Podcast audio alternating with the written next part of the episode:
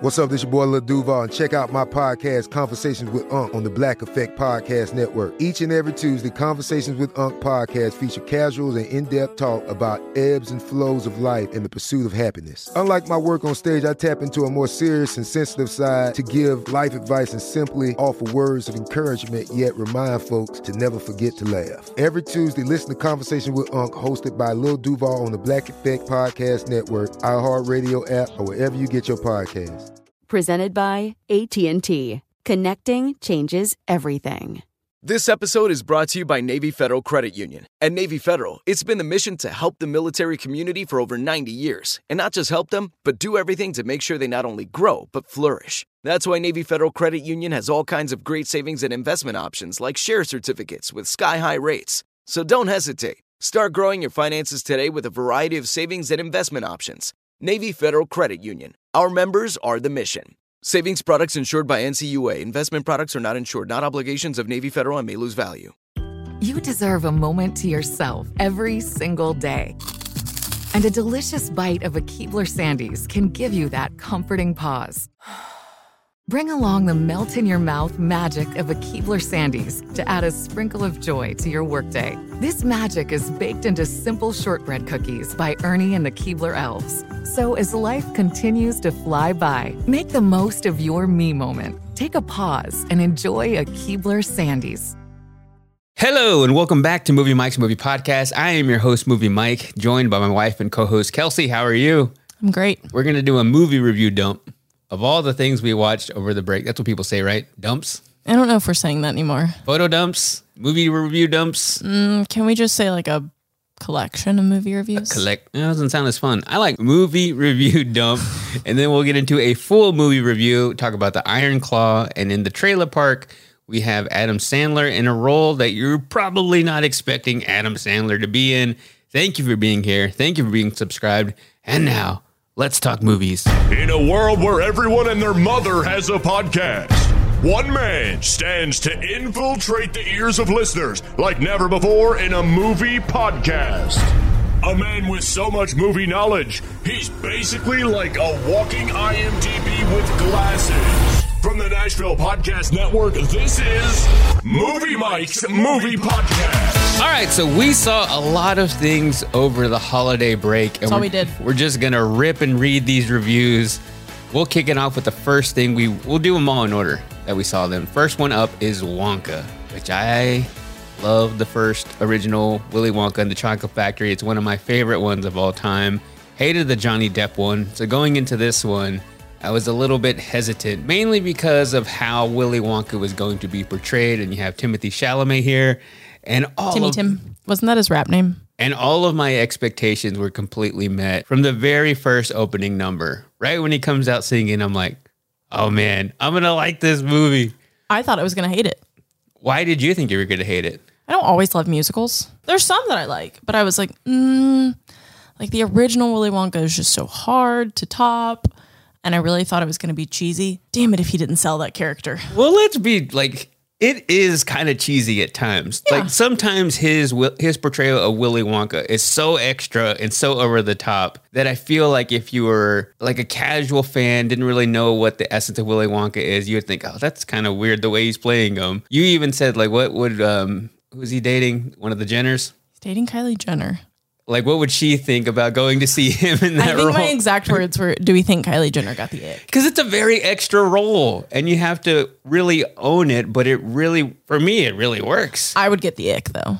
you think so Yeah, but if you're doing something at his level as good as he does it you think you would watch that movie and think oh man I just would forever picture him singing about a hat full of dreams. Oh, but the songs in this movie are so infectious like You the did other make us listen to the soundtrack. yes that's what i was saying the first time ever that i went to go see a movie and wanted to listen to the soundtrack. I don't do that. Like you were saying, I have said for the longest time that I don't consider myself to be somebody who likes musicals. I really don't. It's not something I seek out. But when I go watch a really good one now, I love them. So I think maybe in the back of my mind, I do enjoy them. I just don't want to say that I love musicals, which I don't know why I would have a problem with liking musicals. But this is the first time that we went to go see a movie, and I'm like, I want to listen to some of those songs. The other day we were singing "There's Chocolate and there's chocolate. chocolate. Like we just start singing these songs. In your pocket. And it's different from the first one, which was a musical. And some people were like surprised to remember that that one, the Johnny Depp one, were musicals. But this one was a lot more straight on because I feel like there are big, important songs in the original one with Gene Wilder. But this one is just straight up almost song after song, them just busting out, you know, randomly singing, kind of like how people expect musicals. So I still feel like it's a little bit different than that first one. But I think the story in this one is just really good too. And I think that the greatest part was putting Hugh Grant in his place Oh yeah, he hated this movie and making him play a small orange man. because he notoriously is hard to work with. And in this one, he's like, I really just did it for the money. And it he perfectly fits the role because the Loompa is in this movie, at least the grumpy character. And yeah, that's Hugh Grant. So you get what you kind of expect from Hugh Grant. But the interesting thing about this one is I feel like Willy Wonka in the original, he's a little bit more cynical. He's a little bit weird and does things that you could kind of view from a dark point of view. In this one, it's almost like Willy Wonka before he gets super jaded. Yeah, this is Willy Wonka before he has his chocolate factory. And it's like, yeah, it's him like you find out the reason he wanted to start the chocolate factory and that's really heartwarming. And sometimes I feel like in prequels when you learn about a character, I feel like it's ah, I don't really care about that. But in this one, I was really invested in it and all the other characters that were introduced, The I really enjoyed. great. The side characters were great. I think that's what made it even better. I now want a pocket-sized chocolate factory. A pocket-sized chocolate factory, That's what he had. his little His suitcase little thing. suitcase, maybe not pocket-sized, but it's like briefcase chocolate factory. I would like to be able to make chocolate on demand. Oddly, after watching this one, unlike watching the first one, I did not crave sweets after it. After I watched the first one, obviously I was a lot younger, but I like wanted that piece of chocolate. I wanted to find the golden ticket. In this one, it was almost more the whimsical effects of the chocolate that made it cool, aside from the way the candy itself looked. Like in that first one, when they're first walking through the factory and they're just eating everything, That does taking make bites out of things. like, that just jelly made me want everything. But visually, I thought the movie looked amazing. There was like one really great shot of just like the Willy Wonka silhouette that I was like, oh man, they're really going for that classic vibe here. So overall, I gave it a four out of five. What would you give it? I would agree. I would give it the same. Moving on to the next movie we saw in theaters. This one we both equally wanted to go see, and you're have kind of put me into a position of really enjoying a good rom com. Finally, And the movie is Anyone But You, starring Sydney Sydney Sweeney. Sweeney. I was going to say the artist Sunny Sweeney Sydney Sweeney and, and Glen Powell. I was gonna say fellow Longhorn. You didn't let me get my intro. Oh yeah, you you introduced him then. fellow Longhorn Glen Powell. He did go to the game the other day. I saw. Yeah, if only we would have won that one. We didn't win. I'm sad. But yes, Glen Powell. So it's about them faking like they're in a relationship to get their family off their. One of them get their family off their back, and the other make their ex jealous so they could get back together. Yes, but also the other premise is they did once hook up Mm-hmm. and then didn't date after that. So then it's like them being forced. They have like mutual friends, and so they're like in this at this wedding in Australia. Did make me want to go to Australia. The movie, I felt I enjoyed it. It was so good. but I almost thought it was going to be funnier than what it was. And I felt like I gravitated more towards their chemistry than the comedy. So it was more on the romance side of it than the comedy side for me because you probably differ than me, but I thought a lot of the funnier parts were in the trailer and there wasn't anything totally new in the movie that I found as funny that I did watching the trailer for the first time. But the romance was there. They have undeniable chemistry and what that's how you sell a rom com chemistry. And we went on opening night. It was full. It was fun. It was a Thursday night And before to, Christmas. And to think now how hard it is to sell a movie like this that you could just put on Netflix that has really become the model. Oh, but they knew. yeah, they knew. they were like, we got a moneymaker on our hands because she's hot off the press off of Euphoria, White Lotus. He did Top Gun. I feel like he's been in a lot of other things recently. He was in Devotion too. Yes. Oh, and that was good. I feel like he is about to be on that level, like like being that A list star. Glen Powell's popping off. And the thing about this movie that I knew they were going to do is have any excuse for either of them to take their clothes off and sell that. By the way they sold the trailer, by the way they were selling the poster, It was rated R. you're selling. Oh, I forgot it was rated It's R. rated R for some reasons. And Nothing gratuitous. no, not at all. But anytime he took off his shirt, I was like, oh my gosh, like he doesn't even look like a real human. It's quite incredible. I'm not going to say anything. I'm a married woman. But anyway, I feel like that is also a big part of it. But you can you can just put attractive people on the screen, but if they don't have chemistry, you can't sell the rest of the movie. There's been plenty of rom coms where people don't have chemistry, and you're just like, oh, this was like watching oil and water. because it makes the story and the lightheartedness of a rom com just that much more believable. The R rating in this instance does help, not just because of like like you said, there's nothing completely explicit, but it's also like to the comedy of it, they do curse, which I think helps the overall comedy. So I would give anyone but you a 3.5 out of 5. Oh, interesting. What do you give it? I'm going to go four and a half koalas. Oh, really? I loved it. Will this enter into your rom com classics? Like one you just have in rotation? I need to watch it more often. It could get there. It, to be a classic, I have to be able to watch it over and over and over, and I don't know if it's there yet. It has potential. Would you want to see a sequel? No. Leave I it at one. Sequels for rom coms are funny. Leave it at one. Next up, we have Migration, which is the only kids movie on this list. And we were the only adults. We were children without in children, and the trailer got us on this one. The trailer was funny, mainly the line. What's Duck L'Orange? It's you with L'Orange on top. Those dang integrations. We were watching uh-huh. Shark Tank, and they did a migration integration. That was weird. So maybe there was subliminal messaging by the advertising gods that told us we need to go see Migration. We have to talk about the best part was that there was a short before the film. Yeah, so it's from Illumination, which does all the Minions movies, and something that they still do that Disney really, I think maybe Pixar still does them. Disney doesn't really do them anymore. It was always more of a Pixar thing anyway, but they have a short that plays before the movie. And and- during the short, this little kid was so confused and says out loud, But where are the birds? the kid was so concerned because they're going on this entire short with the Minions and There's no birds. and there's no birds and the kid is like where are the birds funniest part of the entire movie going experience to see migration and we just quote that now. but i thought i think illumination is doing it better than disney right now one like last year they had super mario which was just a fun just all out kids movie. This one was a little bit more on like that disney realm of there was a lesson here you know teaching kids and showing the relationship between parents going outside of your comfort zone to live life. That is essentially what the message is of migration. I don't think this movie really pushed the envelope in any way as far as the animation.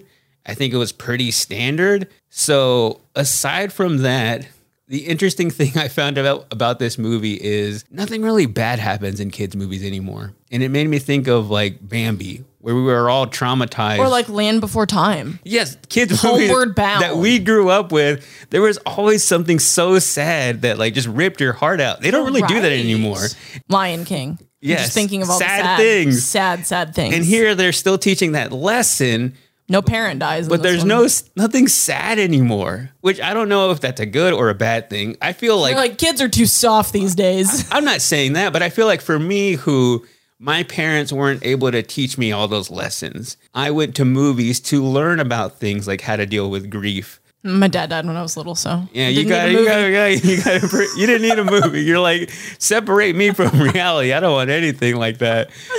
So I think for me, I look to movies to teach me lessons like that and to learn about those emotions. And kids' movies of today, uh, there there really aren't that many. Pixar movies still do that on the emotional level. You think about Coco and people. Inside Out. All about your emotions. Got the new one coming out this year, so it just that's what I was thinking of while watching this movie. Of like everything is everything is good in this movie. wrapped up in a bow. There's some conflict, but it's like it's resolved nicely. But overall, I loved the performance from Awkwafina. I did think she was going to be a bigger part of this movie. And sometimes people ask me like why I still go watch kids movies. And I think it's because if I ever had a chance to interview some of the people who were a part of this movie, I would want to know their entire work. Why not ask them about migration if you're going to ask them about something else? So, in order to make myself the most well-rounded and also that we both thought this was going to be just like a fun time, that is why I try to watch everything.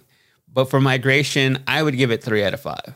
I would do the same. I bet if I was a kid, especially that kid who really wanted to see the birds, I'd be like five out of five. I'm gonna give it three out of five. L'Oranges. Duck à l'orange. Next up, we did go see the Iron Claw with all of my family, which I'm going to do a full review of this movie coming up.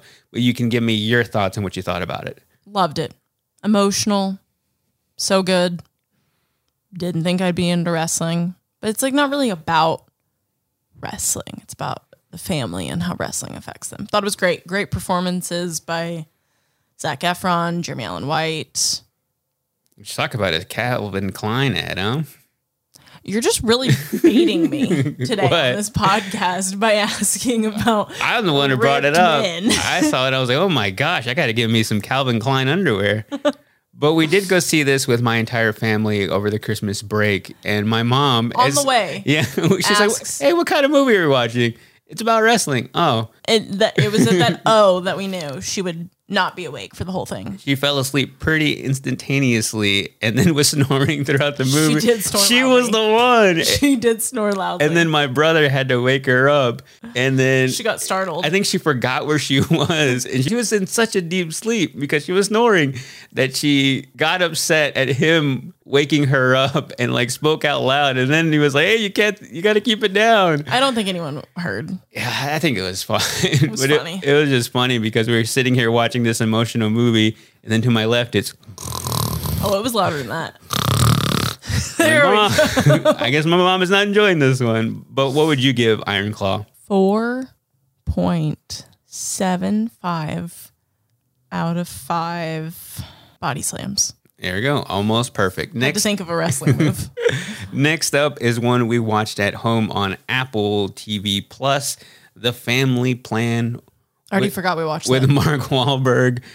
This was kind of just one that we wanted to throw on. Didn't think a whole lot about it. It's about his character, who was a former elite government assassin, gets away from doing that, starts a family, and doesn't tell them about it. And then it comes out that the people who are involved with all of that figure out where he is living and then coming after him. And he ends up trying to take his family on a vacation to essentially escape and start a whole new life. But throughout this entire thing is not telling them still.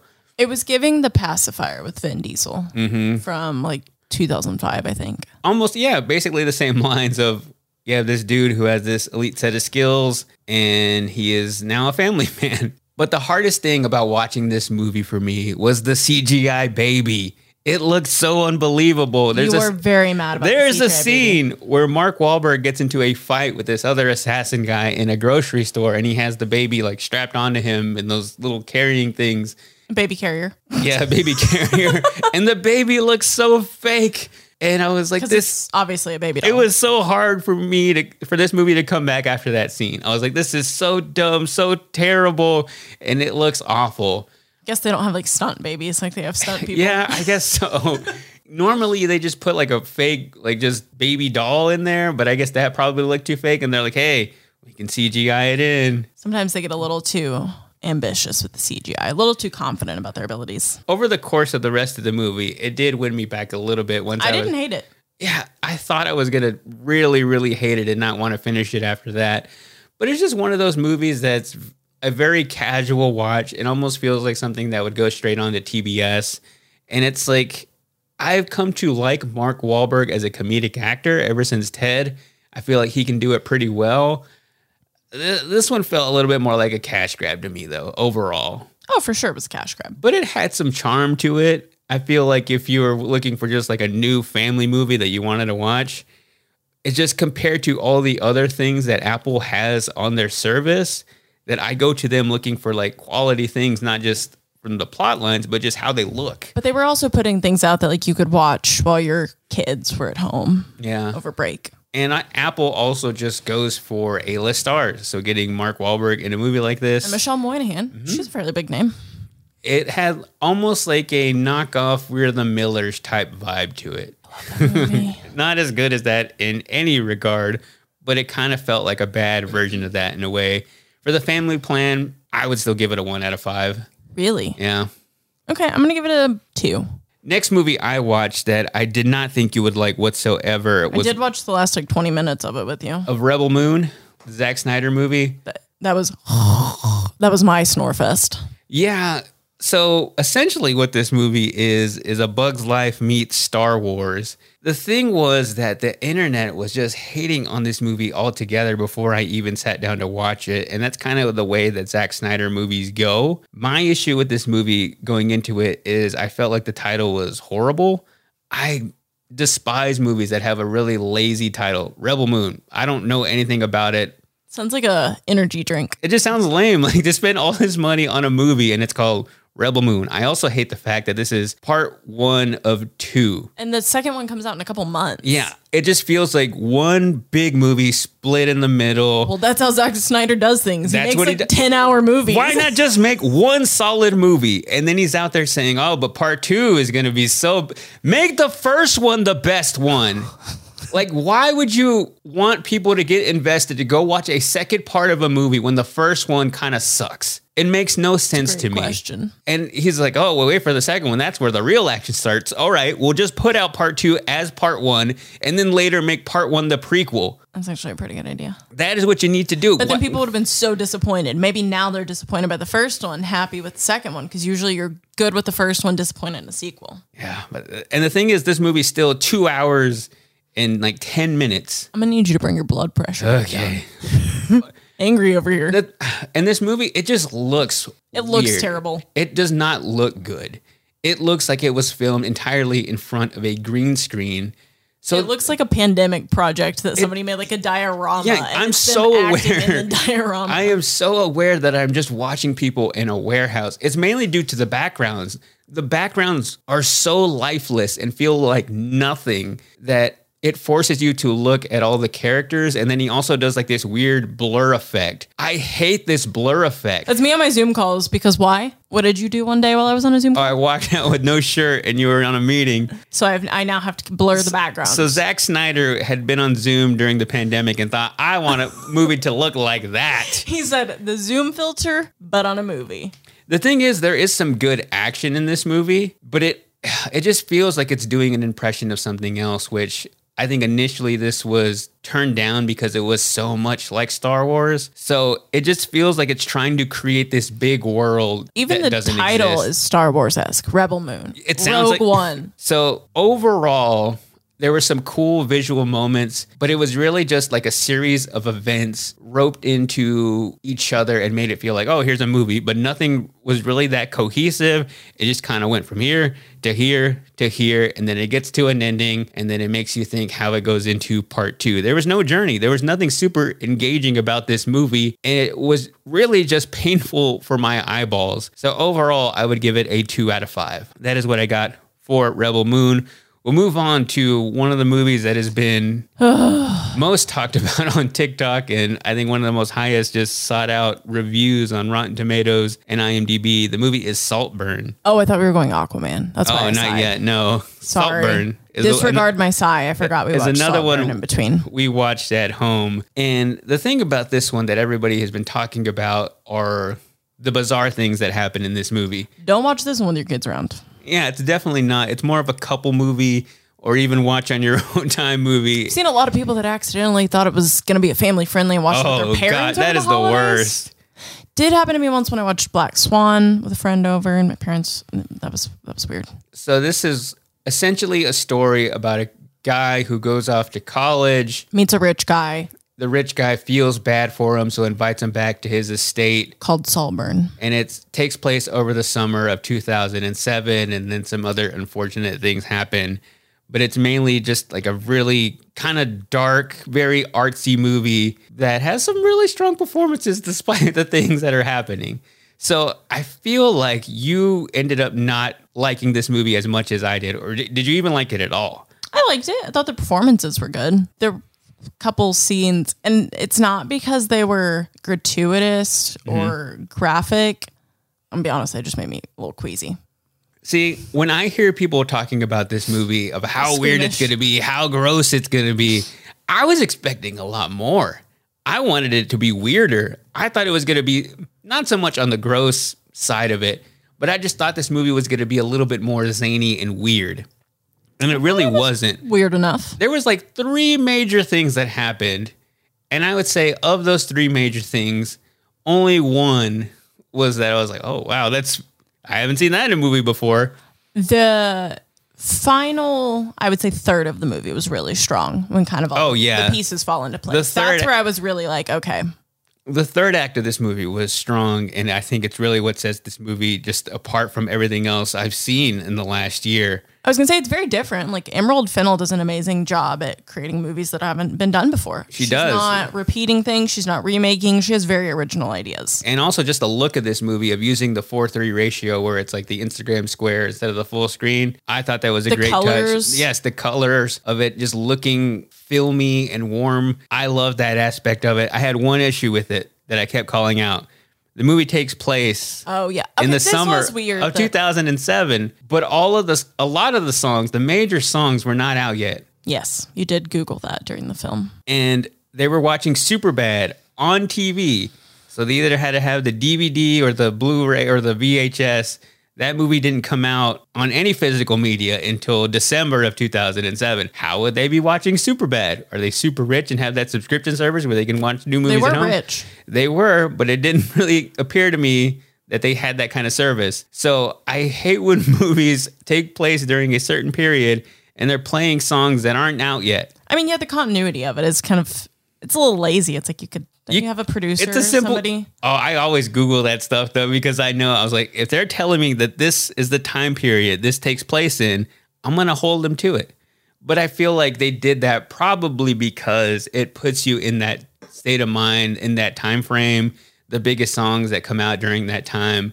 But I'm gonna call that out every single movie that does that. That was the only thing, and that's just because I'm very particular about if you're gonna put me in a time place, keep it within that time place. You also, for your job, have to fact check a lot of things. Like a lot of people probably wouldn't even realize that.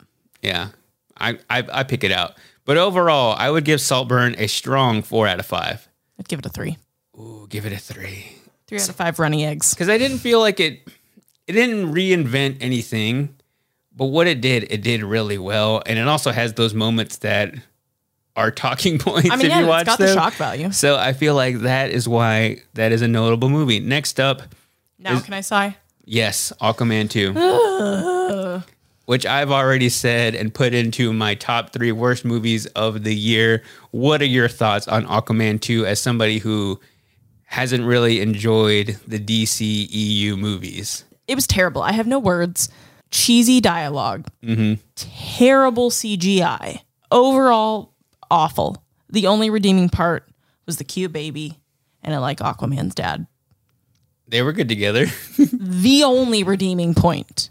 I feel like Nicole Kidman and a lot of the other actors did this as a paycheck. I knew from the very beginning when it was Aquaman just retelling the story and giving this intro that this movie was going to have a weird tone to it. The references made a castaway reference at one point. Yeah. But then also referenced like Loki. And I was like, what world are we living in? Yeah. Also, Marvel does a great job at think about Guardians of the Galaxy. They go to all these other planets. They have the weird looking creatures that they create. For some reason they make sense in a Marvel world. These were the strangest looking creatures I've ever seen. Just the whole aesthetic of the film was terrible. Amber Heard's hair color was terrible. Awful. Just when Nicole Kidman talks in her AMC thing about going to the movies to make you feel things. And movies make you cry. And I was like, yeah, this movie makes me cry because it is so awful. She's like, "This is this is why you want us to go back to the theaters to watch this."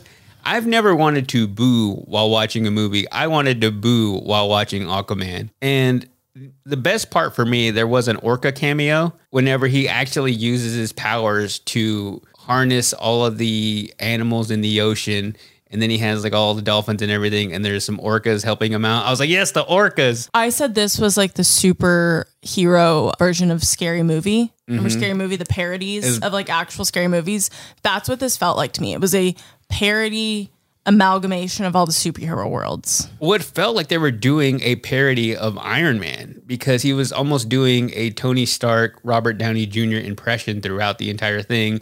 Even the last scene where they have the press conference, and I'm not really ruining anything here because I think a part of this was in the trailer. I saw it on TikTok that he essentially says the Iron Man line, but Aquaman. And it's like, so you're living in a world where you're referencing another superhero movie? What would you give Aquaman? I give it a 0.5 out of 5. I'm gonna give it a 0.25. 0.25. for the cute baby. We have two more to get through. American Fiction. I'll let you run off on this one because I know you loved it. Uh, This was by far, we saw this on the last day of the year, one of the best films of the year. It was great. It was so good. It was funny. The writing was amazing. The plot, the cast, the wit, everything. It wins. It just wins in my book. So the movie is about a writer who is in a bit of not not only having writer's block, but also his books just aren't popular anymore. He Not even writer's block. He wrote a book. They just don't want to publish it. Yeah, and he hasn't published a book in a very long time. He's a black guy, so he also feels like everything that he writes gets grouped into being, you know, in, lumped in with black fiction or black whatever. African American studies. and he feels like like that's not me just because I'm these are fantasy books, these are fiction books and I'm getting lumped in over here. So then he has this idea to give the publishers what they want of writing a quote unquote black book because he's like, "Well, I'm black and this, I'm writing this book. Why don't people like it?" So he's like, "Okay, well, I'll give you exactly what you're asking for." And he goes so over the top and just makes it as a joke and they to prove it. a point and they love it. So he has to create this entire alias to back this personality that he made in this fictional book. And it just goes and escalates from there. and it, his family on the side. Sterling K. Brown is Fantastic. so great in this movie. Tracee Ellis Ross, the whole casting. And the thing is, this movie is funny from the very beginning because he's a teacher at the start of the movie and he gets in trouble and he's like in this meeting with like principals and all these things at a college. And it's just like one liners and the dynamic is just so good. I didn't want to have to get up to go pee during this movie. I had to go really quick one time and I was so sad to have to go because it was so funny and I was like, I'm going to miss the wit. And you did miss a good part. I know. But the lead is uh, Jeffrey Wright, who was also in the Batman. He played Commissioner Gordon, and man, he has some range because I he knew can, I recognized him from he can do a movie. He was also in the Hunger Games. Oh, he, he can do all these different types of roles, and then I guess I really didn't know how funny he was and how much comedic timing he had. And the chemistry between between him and Sterling K. Brown was amazing because they're brothers in the movie, and them roasting each other was great. So this is an amazing movie that I feel like is probably going to win some awards once all these Oh, start absolutely. coming out. You give your rating. I have mine prepared. I give it 4.5 out of 5. I get five out of five chefs at an omelet, omelet station on a cruise ship. That's a great reference. Yeah, it's almost perfect for me. It was perfect for me. The last movie we have to talk about is Ferrari, mm, which Didn't was start the year on the strongest note with that one. Yeah, I thought it was going to be a lot better. So what the movie is essentially is the story of the creator of Ferrari and it's at a time before they are just a powerhouse that everybody knows. So Ferrari back in the day was a racer and then he started Ferrari and then essentially what Ferrari really was was like a racing company. They wanted to win races and from them becoming notorious from winning, they would sell cars. But at this point in time where the movie takes place, they're not selling cars and they're at a risk of going under. So the movie is him trying to bring back his company, win this big, crazy race, save the company. But that's almost like the B storyline because a lot of it is the family dynamic of him and his wife, him and his mistress. Yeah, it was what I would describe. I described to someone as a slow burn. Mm-hmm. There's no like chapters. There's not really like. There's like one big action. Watching this movie felt like reading a book to me. Yes. There was also, again, you make a movie, you spend a lot of money. There was a part where you can obviously tell it's not a real human driving. Yeah. Like it, they forgot to CGI that out. There was also some weird ADR lines, which whenever they go back and replace lines in post production, that I feel like some of the the lines didn't sync up with their lips. Or the accents. Shailene Woodley's Oh, accent yeah. in and out. Which is she's a good actor, but there were moments in this movie where I was like, what exactly like is she Italian? Is she American? Yeah. Because it would fade in and out. Yeah. This was, eh, it, I wasn't racing. I wouldn't race to the theaters to see it. It's whenever it got to the actual racing portion of the movie, it was good. Like that's where the intensity and Yeah. the action was. there was one action scene where the entire theater gasped. But overall, it wasn't exactly what I thought it was going to be. But also, like exactly what I thought it was going to be. So Ferrari, I would still give a three out of five. That was going to be mine. Yeah, I don't think it's one you need to go watch right now. I don't have to race to see it.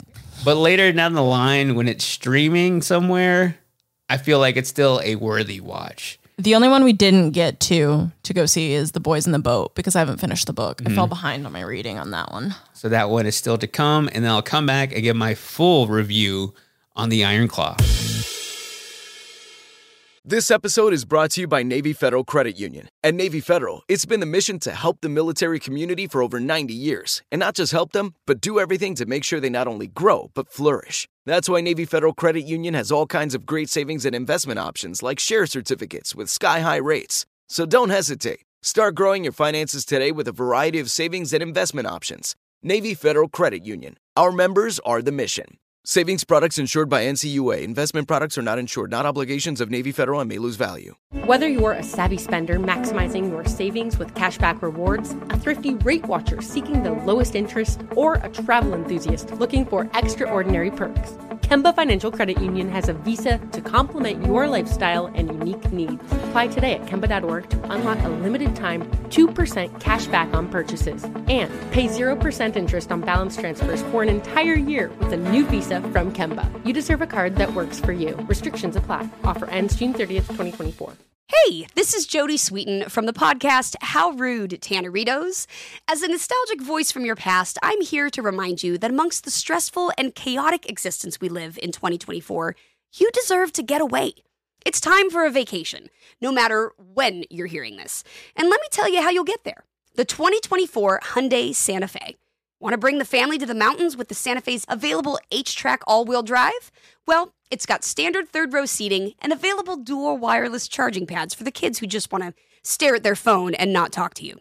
You know what I mean. Visit HyundaiUSA.com or call 562 314 4603 for more details. Hyundai, there's joy in every journey. Let's get into it now. A spoiler free movie review of The Iron Claw, a movie I've been waiting to talk about. I've been sitting and living in this movie for so long now, and I wanted to dedicate an entire movie review to talking about how much I love this movie. That after seeing it, easily entered into my top 10 movies of 2023. What the movie is about the Von Erich family who rose to dominating the wrestling industry in the early 1980s. And I was really into wrestling in the late 90s, early 2000s, but I don't really remember a whole lot about their rise to fame and their dominance in wrestling. And the movie takes place in Dallas, Texas, which I grew up just 30 minutes south of. I was quite honestly surprised how unfamiliar I was with their story, but I think that led me to really loving this movie more because I was discovering all about the Von Erich brothers for the very first time. What the movie focuses on is the sad, sad history of their family and their association with their last name and this family curse. So you have four brothers, Kerry, Kevin, David and Mike, played by Zac Efron, Jeremy Allen White, Harris Dickinson, and Stanley Simons. So, what the movie is about is these four brothers and their relationship with their dad. It's not even so much about the wrestling, which does drive the story, but it's not the primary focus. And I think that's what makes this movie so great.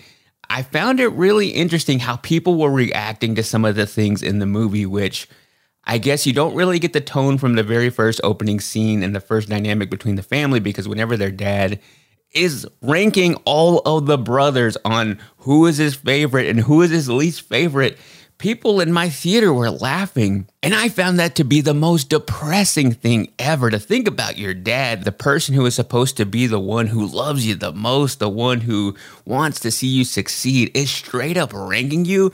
I found that to be one of the saddest things out of the entire movie. He is trying to live through them. It's really a textbook situation of a parent trying to live through their kids.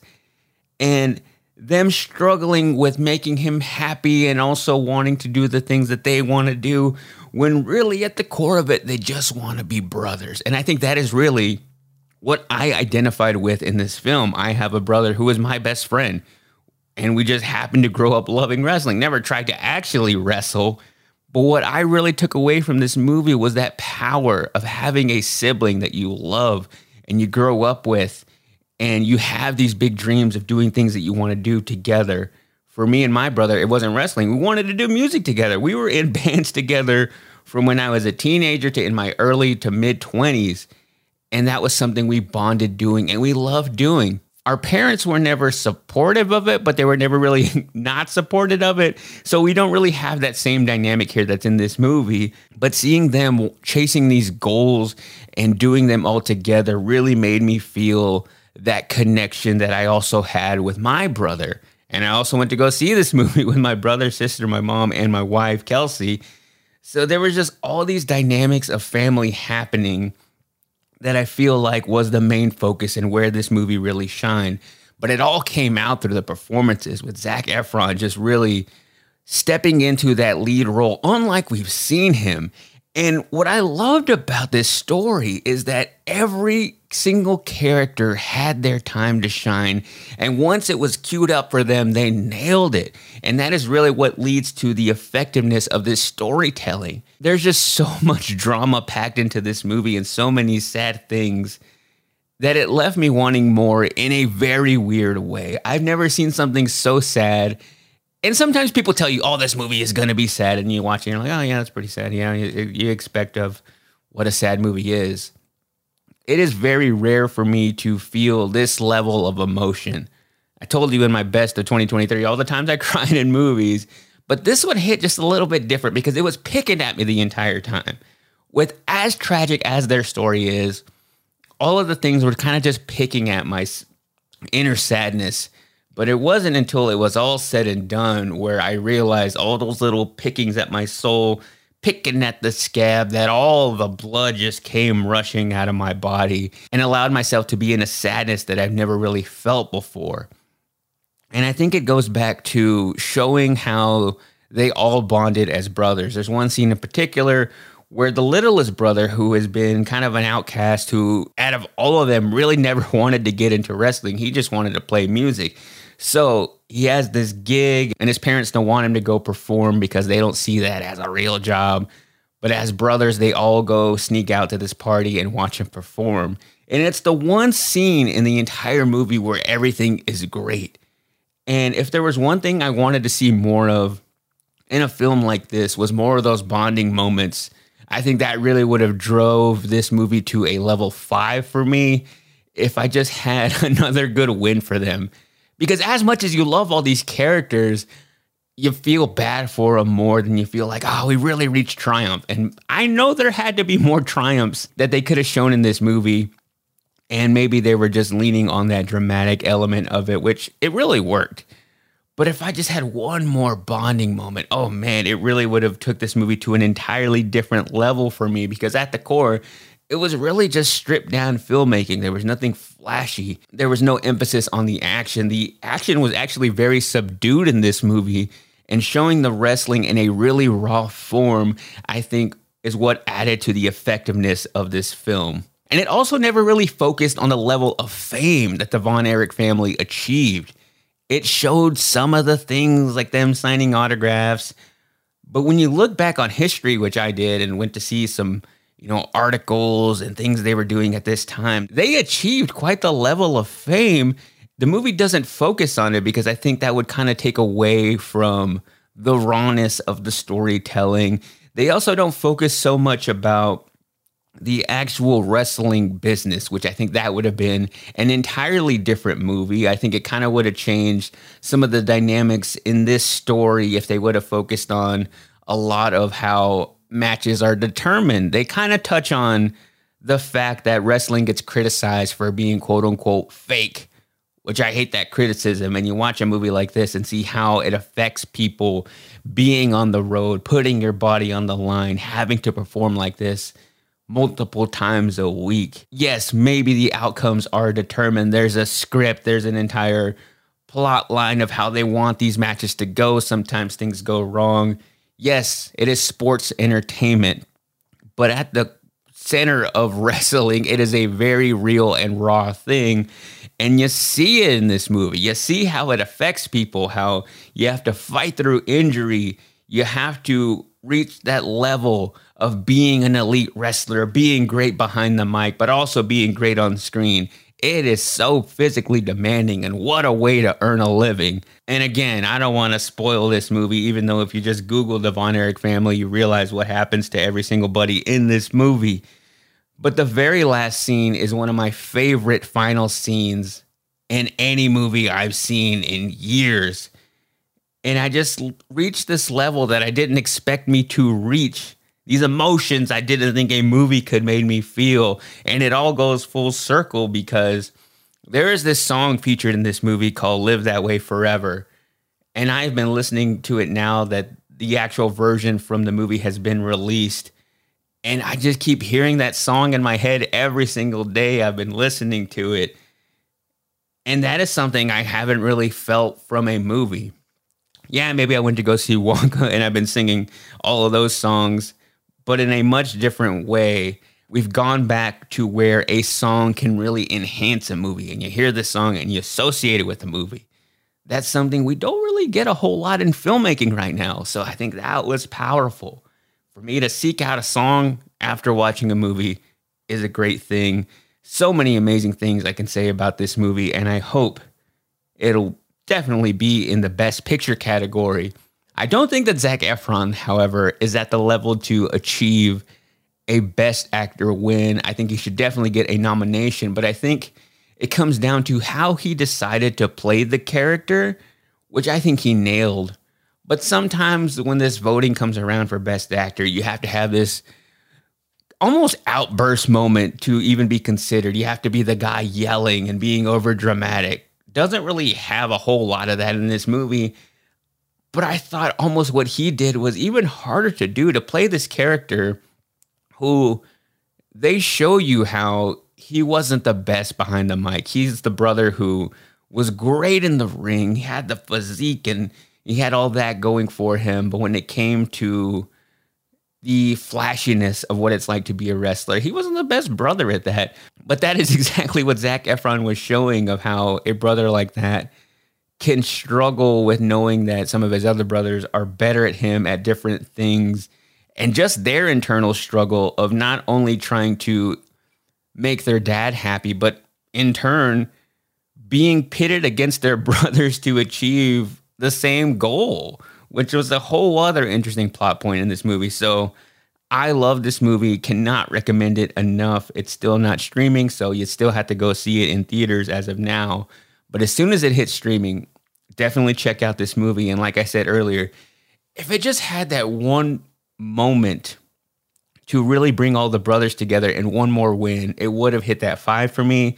And also, when you look at the fact that they left out an entire brother from the story, and then didn't mention a whole lot about the youngest brother who died in a really tragic way. And the director has said that he didn't think that audiences could take another hit like that, could take more sadness in a movie. And I think maybe he was right.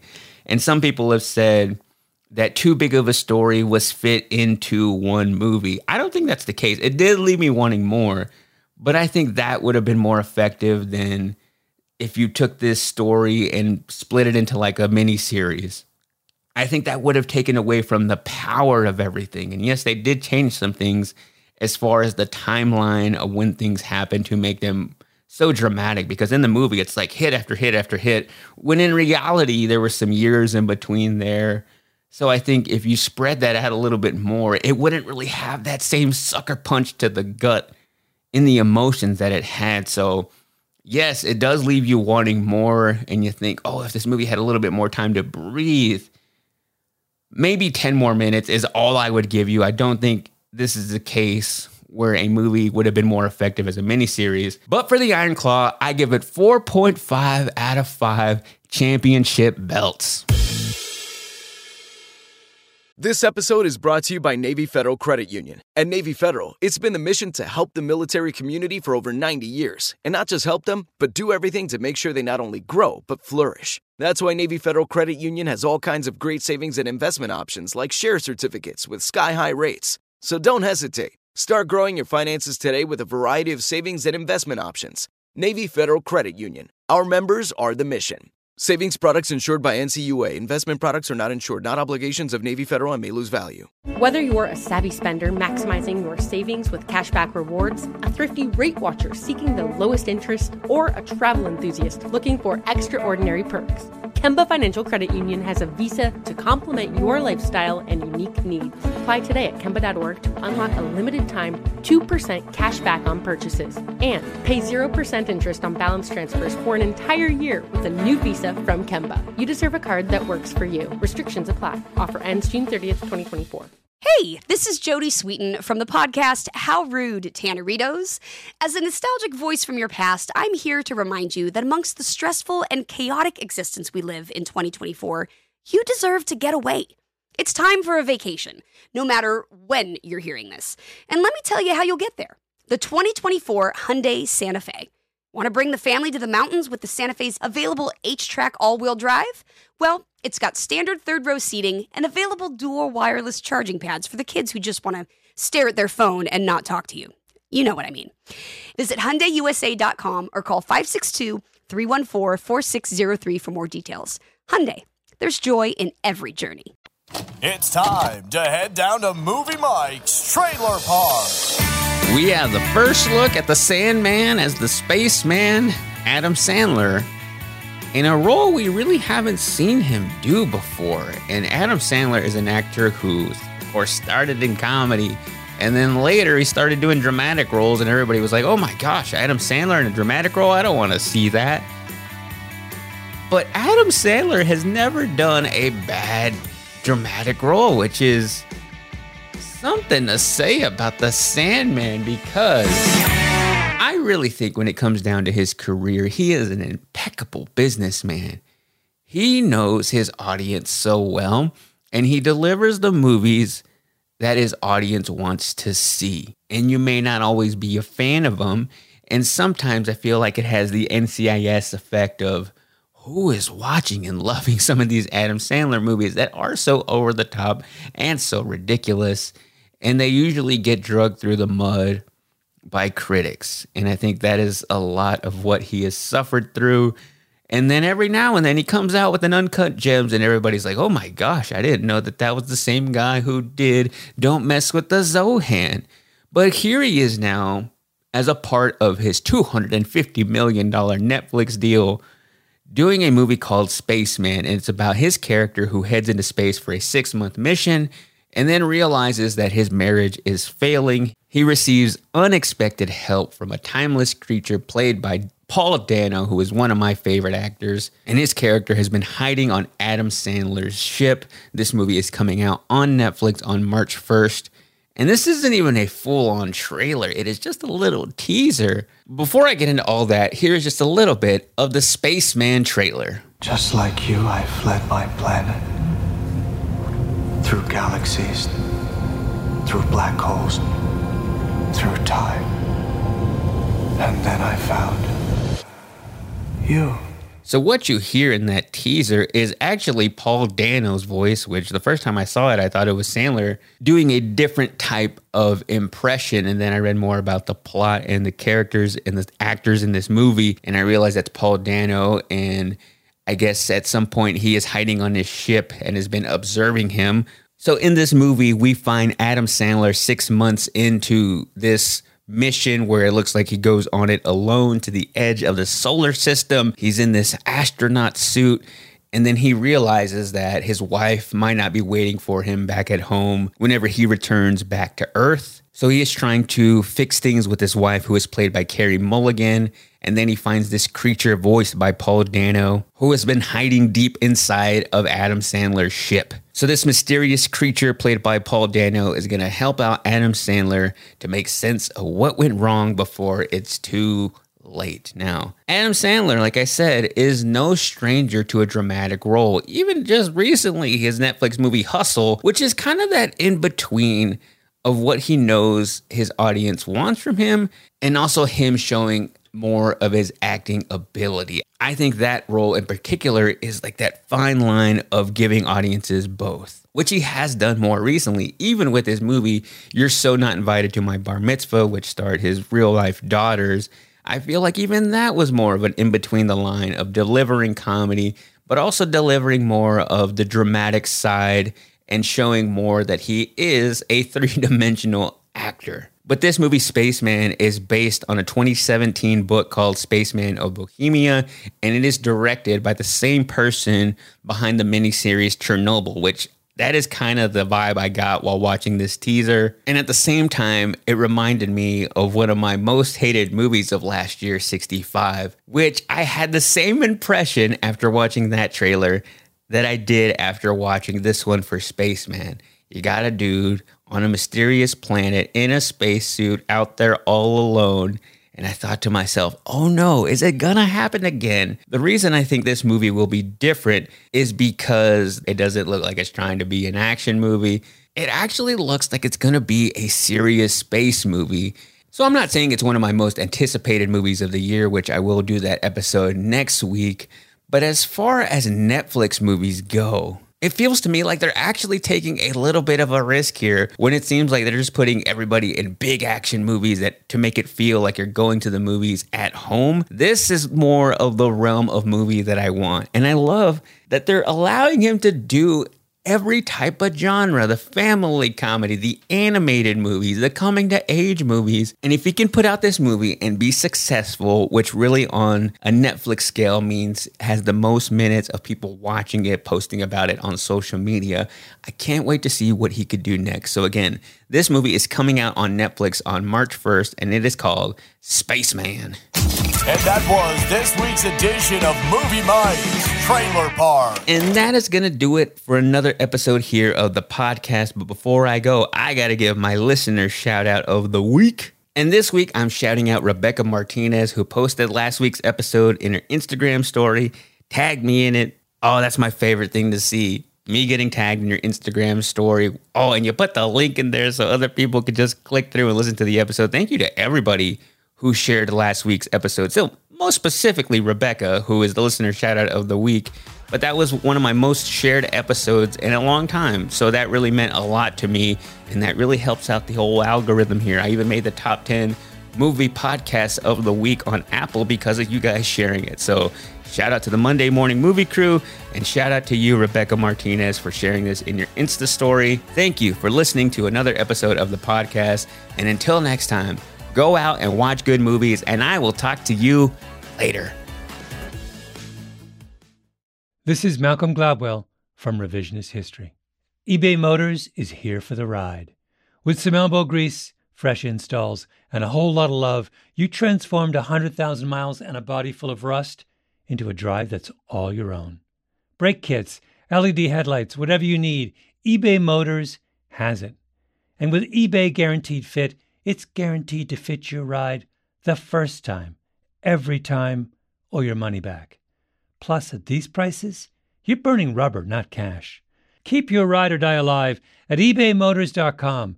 Eligible items only. Exclusions apply. Whether you're a savvy spender maximizing your savings with cashback rewards, a thrifty rate watcher seeking the lowest interest, or a travel enthusiast looking for extraordinary perks, Kemba Financial Credit Union has a visa to complement your lifestyle and unique needs. Apply today at Kemba.org to unlock a limited time 2% cash back on purchases and pay 0% interest on balance transfers for an entire year with a new visa from Kemba. You deserve a card that works for you. Restrictions apply. Offer ends June 30th, 2024. This is it. We've got an Amex Platinum Pro on our hands, ladies and gentlemen. We haven't seen anyone relax like this before in the Centurion Lounge. Is he connecting to complimentary Wi Fi? Oh my, look at that, he is! And you will not believe where he's going next. The Amex dedicated card member entrance for the win! Unbelievable! When you get travel perks with Amex Platinum, you're part of the action. That's the powerful backing of American Express. Terms apply. Learn more at americanexpress.com slash with Amex.